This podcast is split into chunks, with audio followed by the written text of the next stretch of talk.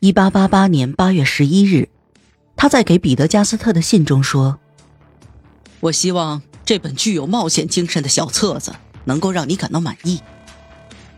对我来说，你的意见不仅仅是一种安慰。总有些时候，我觉得自己不可能说出那种愚蠢而又无情的话语。我在考虑一些段落的写法，或许……”我走得太远了，这是指我对这件事情的表达方式，而不是指我写这件事。那些关于瓦格纳家庭的段落，也许不能发表出来。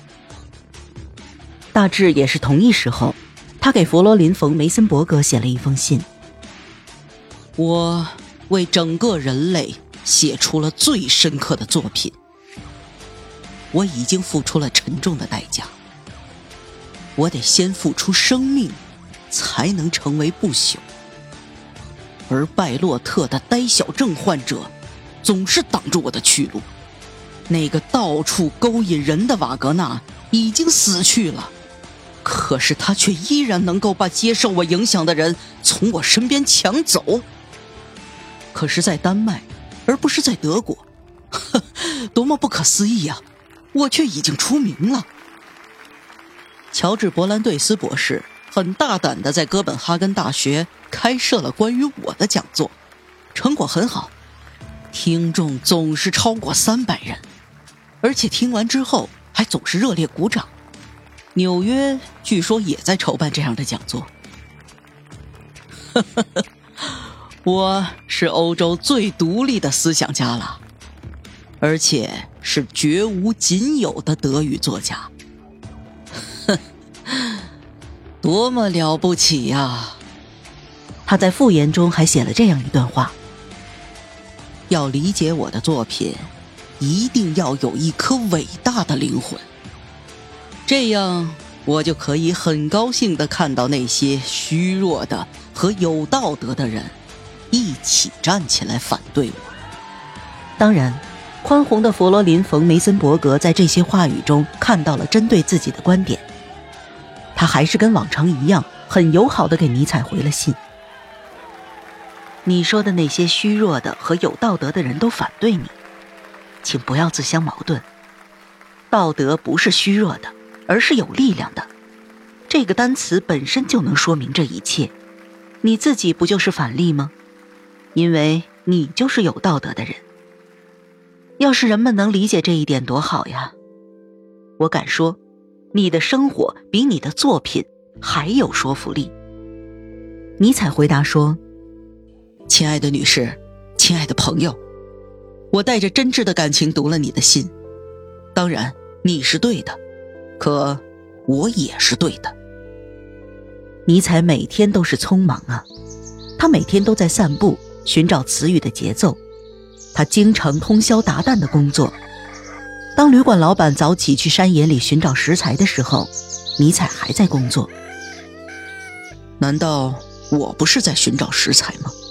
尼采通常这样想，然后就继续他的工作。一写完瓦格纳事件，尼采就开始着手写另一本小册子了。这一次，他并不是针对某个人，而是把矛头指向了所有的观念，那些人们用来指导自己生活的观念。他认为根本就没有形而上学的世界，理想主义者都是些空想家，也根本没有道德世界，道德家们也都是空想家。还剩下什么呢？还剩下现象的世界吧，但是不是呢？我们已经用真实的世界取代了现象世界。查拉图斯特拉说过，除了能量之外，一切。都不存在。弗里德里希·尼采为他的小册子命名。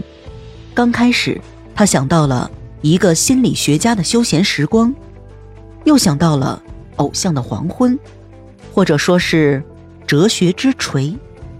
九月七日，他把手稿寄给了出版商。他这部短小精悍的作品一定能敲击震撼人们的心灵，让他们为接受这部伟大的作品而做好一切准备。他因为总是在想这部作品，而第二本小册子还没写完的时候，他就开始了这项艰巨的工作。他曾希望这是一部平静的歌德式的作品，可现在他已经面目全非了。尼采想了几个新的标题：我们其他的非道德主义者，我们其他的北极人。后来他又换回了原来的题目，并最终确定了下来：强力意志。对一切价值重新估价的一种尝试。九月三日到三十日之间，他起草了第一部分《反基督》，这样一来，他就成了第三本小册子。这次他干脆利落地说出了是与不是，正确的路线，以及对最野蛮力量的歌颂。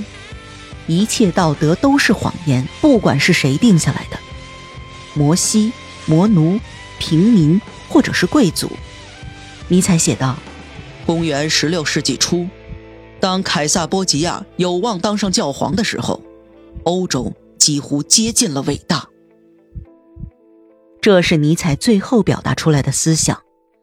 我们可不可以把这个当做是他总结性的思想呢？